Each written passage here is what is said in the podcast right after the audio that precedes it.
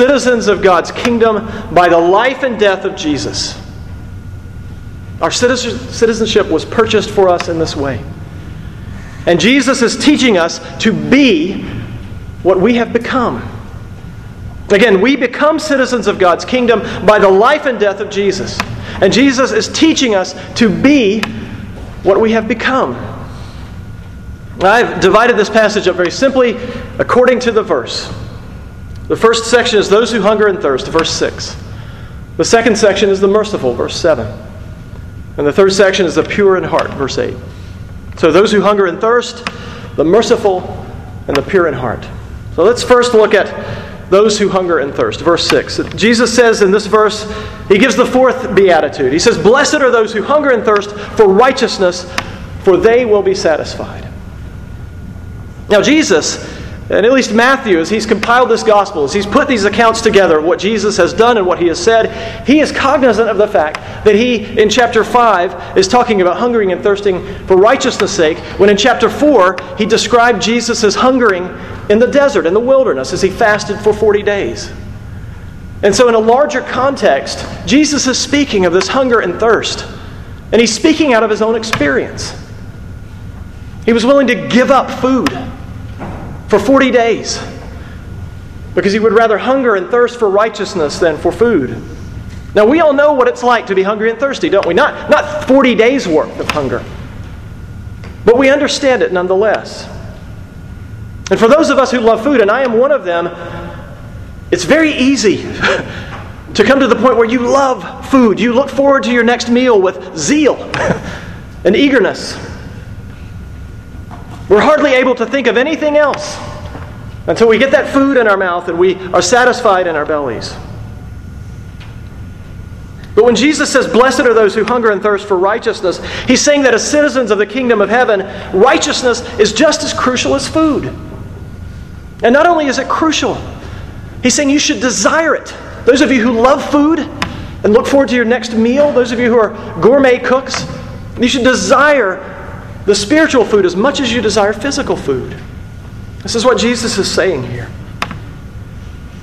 The, per- the person who has been purchased by Jesus' blood would rather go without food than without righteousness. Now, the word translated righteousness here is used seven times in Matthew's Gospel, four times alone in the Sermon on the Mount, in chapters 5 to 7. And we'll look at just a few of these this morning. We've already encountered this word back in chapter 3, verse 15. When Jesus said to John regarding his baptism, Let it be so now, for thus it is fitting for us to fulfill all righteousness. And then getting into the Sermon on the Mount, Jesus says in chapter 5, verse 20, in the context of saying that he has come not to abolish the law, but to fulfill it, he says, For I tell you, unless your righteousness exceeds that of the Pharisees, or the scribes and the Pharisees, you will never enter the kingdom of heaven. Again, in chapter 6, verse 1, he says, Beware of practicing your righteousness before other people, in order to be seen by them. For then you will have no reward from your Father who is in heaven. And again in chapter 6, verse 33 But seek first the kingdom of God and his righteousness, and all these things will be added to you. Now, there are several other, other uses of this word in Matthew's gospel, but I think we've gotten a picture here of how Jesus uses this word. And in these scripture quotations, it is clear that Jesus is speaking of righteousness as the perfect keeping of the law. He is saying that the law must be kept perfectly. He's telling his disciples, he's telling these crowds, you must keep the law. Not one jot, not one tittle will go away. I did not come to abolish this law, I came to fulfill it. So, where does this leave us? We see those who hunger and thirst are poor in spirit. Those who hunger and thirst are meek. Those who hunger and thirst are humble enough to know that they have no righteousness in and of themselves. They know that their righteous deeds are as filthy garments, as the Lord says in Isaiah chapter 64, verse 6. Those who are poor in spirit understand that there is an inconsistency between what they are required to do according to God's word and what they actually do. And those of you whom the Lord has called and justified and is sanctifying even now, you know what this means. You understand what the Lord has called you to do, and you understand your inability to fulfill it. The citizen of the kingdom will know that he or she has sinned and falls short of the glory of God. But the person who is the citizen of the kingdom of God will hunger and thirst for righteousness.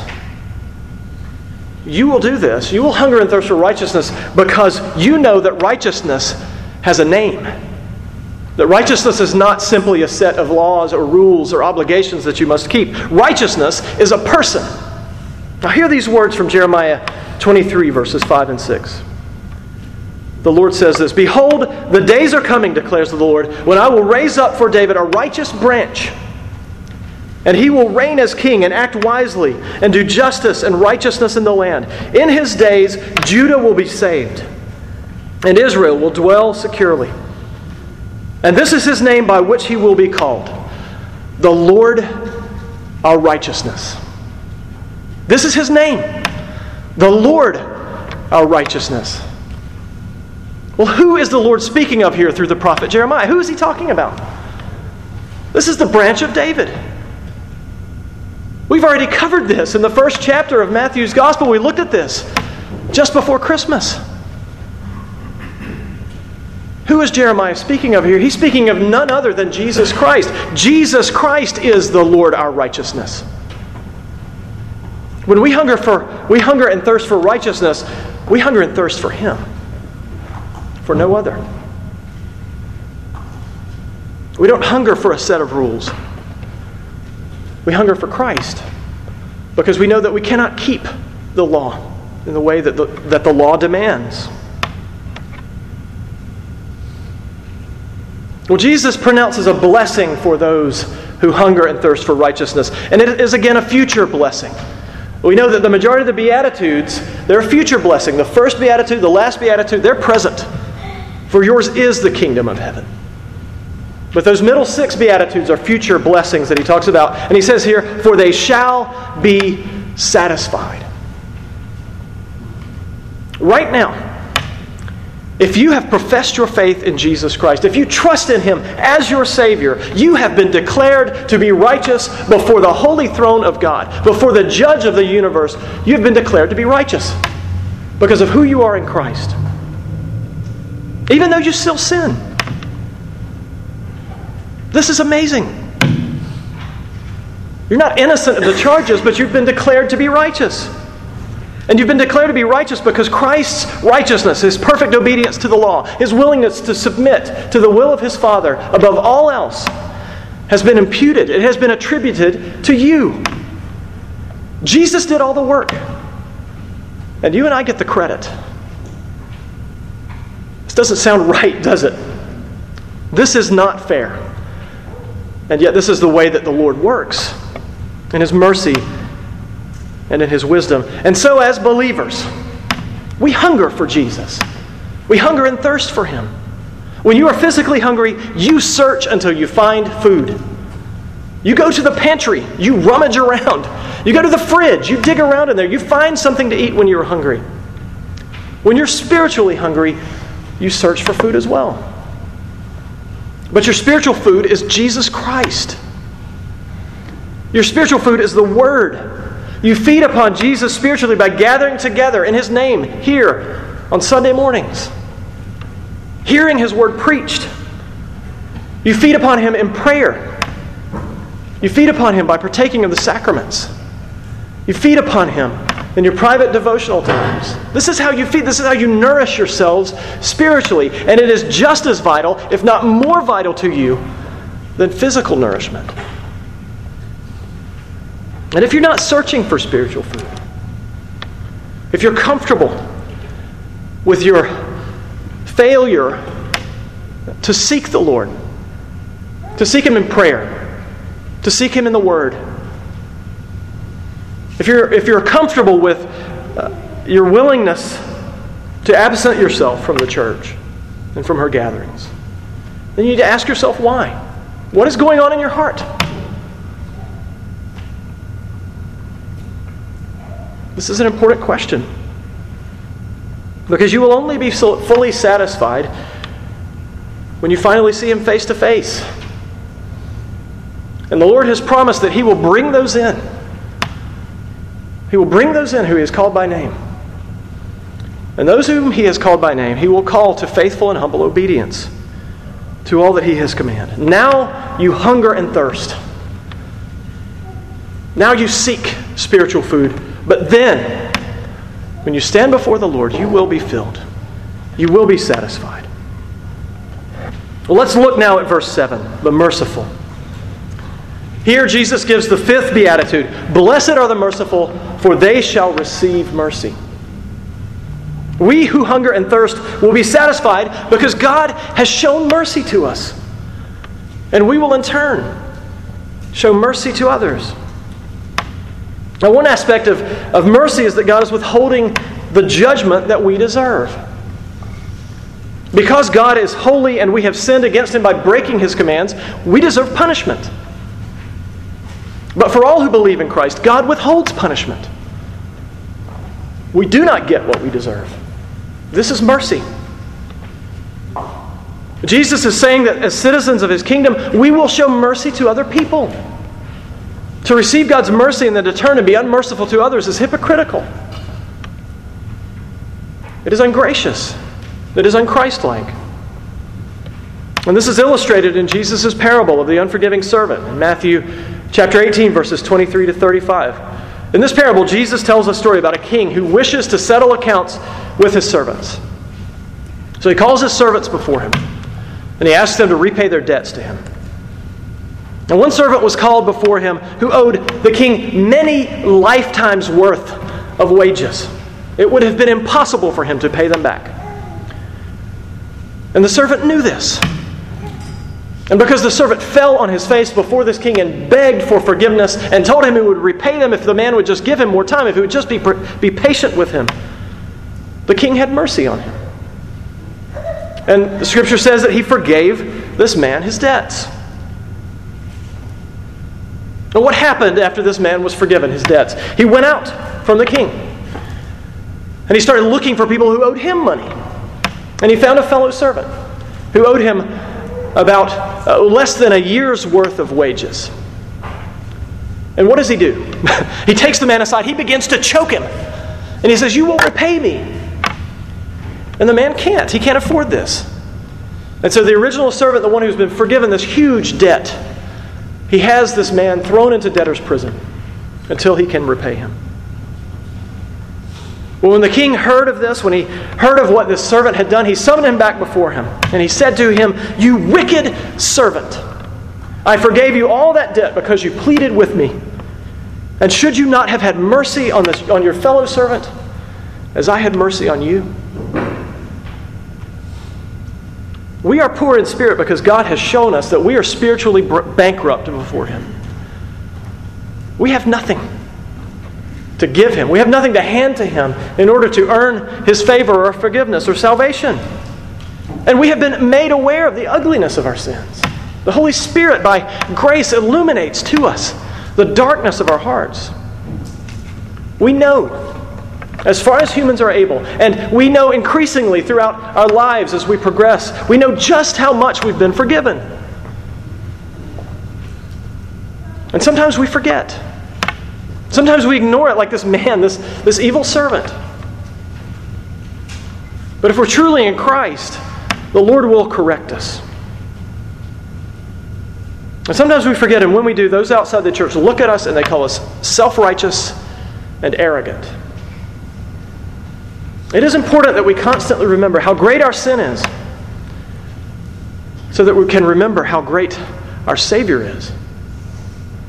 And when we remember the great mercy we have been shown, we will show mercy to others. We will show them kindness and forgiveness. We will show them com- compassion and love. Well, let's turn now and look at the sixth beatitude the pure in heart. Jesus says, Blessed are the pure in heart, for they shall see God. As we will see in the coming weeks, one of Jesus' greatest concerns in the Sermon on the Mount is to speak against the mere, the mere outward conformity to the law. You see this again and again. This is what he accuses the scribes and the Pharisees of doing. In Matthew chapter 23, verse 27, which is not a part of the, uh, the Sermon on the Mount, Jesus pronounces seven woes upon the scribes and the Pharisees. These woes, these are condemnations upon them. And he says in verse 27 of chapter 23 Woe to you, scribes and Pharisees, hypocrites, for you are like whitewashed tombs, which outwardly appear beautiful, but within are full of dead people's bones and all uncleanness. Jesus condemns the person who puts on a show of religion, whose outward appearances are not true expressions of what is in his heart. He condemns this. This is mere exter- external conformity to the law. This is nothing more than a show. We're all guilty of this. Children, be honest with yourselves here. You know that there are times when your parents tell you to do something, and you do it, but you do it grudgingly. You do it angrily. You're not happy about it, but you do it. Well, that's external conformity to what your parents have commanded you to do. Well, grown ups, aren't we guilty of the same thing?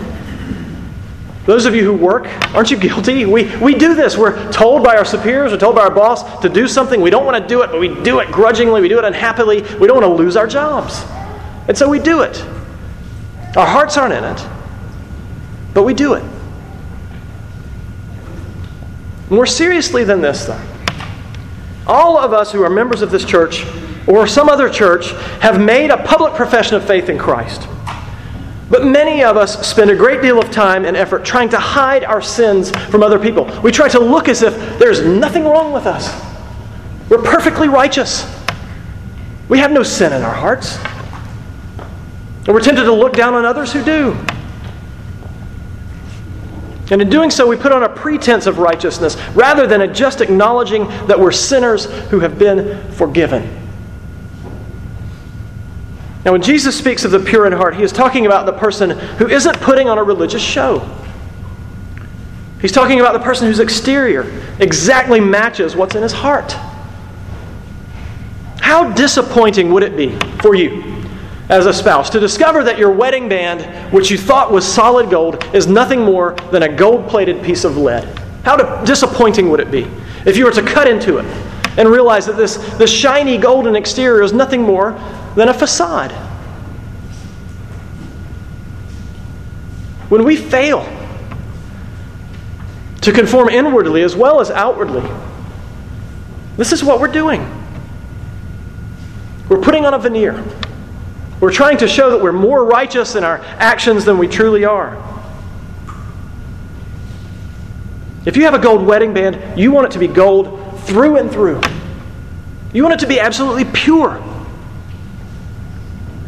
And Jesus' expectations for the citizens of his kingdom are exactly the same. Jesus wants your hearts, he doesn't just want your outward actions. Now, if you spend any time checking the news on the internet, uh, you will inevitably come across articles that detail, detail the moral failure of some Christian leader or other, somebody who's fallen into sin, temptation, it becomes exposed. It's all too common. It happens all the time. You see it on the news, but I'm focusing in on the internet for a specific reason because in a, inevitably in the comments section on these articles, you will see people again and again declaring that Christians are nothing but a bunch of hypocrites. That Christianity is simply a lie. That, that, that just look at these leaders. Christianity is dying a slow death, it's coming apart. It was all fake to begin with. Now, to be sure, there are plenty of hypocrites in, this, in the church. And in a sense, I suppose that we, we're all hypocrites, in a sense, because we're never fully able to be consistent in our walk with Christ. But we're not truly hypocrites if we're willing to admit that we're sinners who have been saved, not because of what we have done, not because of any good in us, but solely for the righteousness of Christ which has been imputed to us. If we admit this and we confess our sins to the Lord, if we acknowledge our sins before Him, as you've just done this morning, earlier in the worship service. You're not guilty of hypocrisy. You're simply guilty of being a human being who has been saved by God's grace.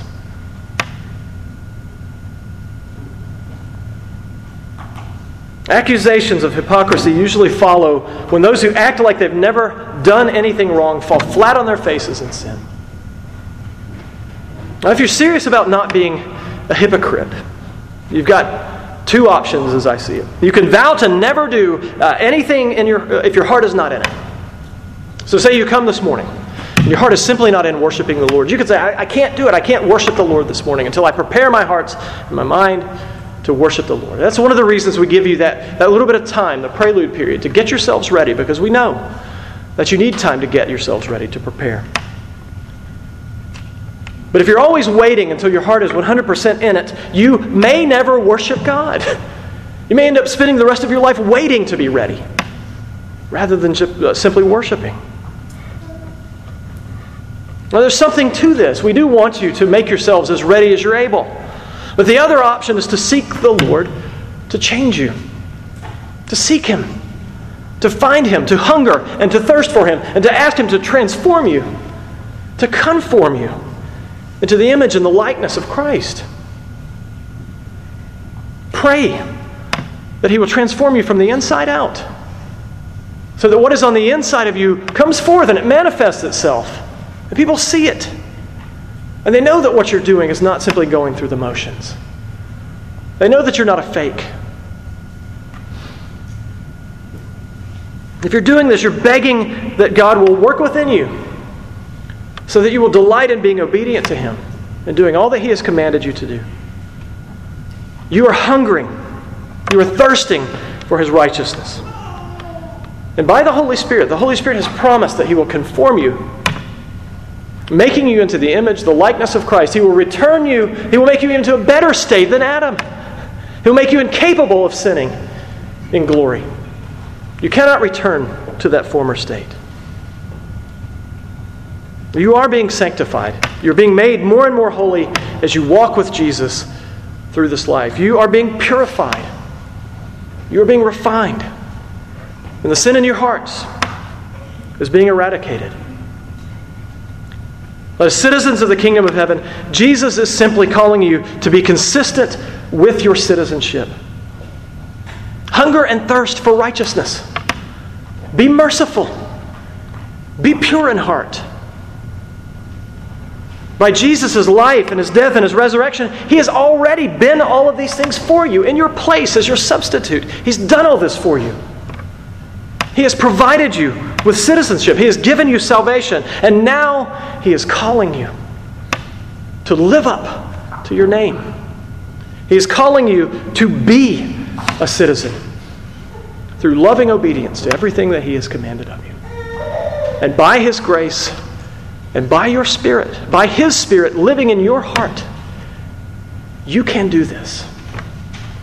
Let us pray. Our gracious God, thank you once again for your word. Thank you, O Lord, that you have declared us to hunger and thirst for righteousness, to be merciful, to be pure in heart. Thank you for this declaration. We pray now, O Lord, that you would make us these things. We pray, O Lord, that you would call us to greater and greater holiness, and that by your Spirit we would be conformed. We ask this in Christ's name. Amen.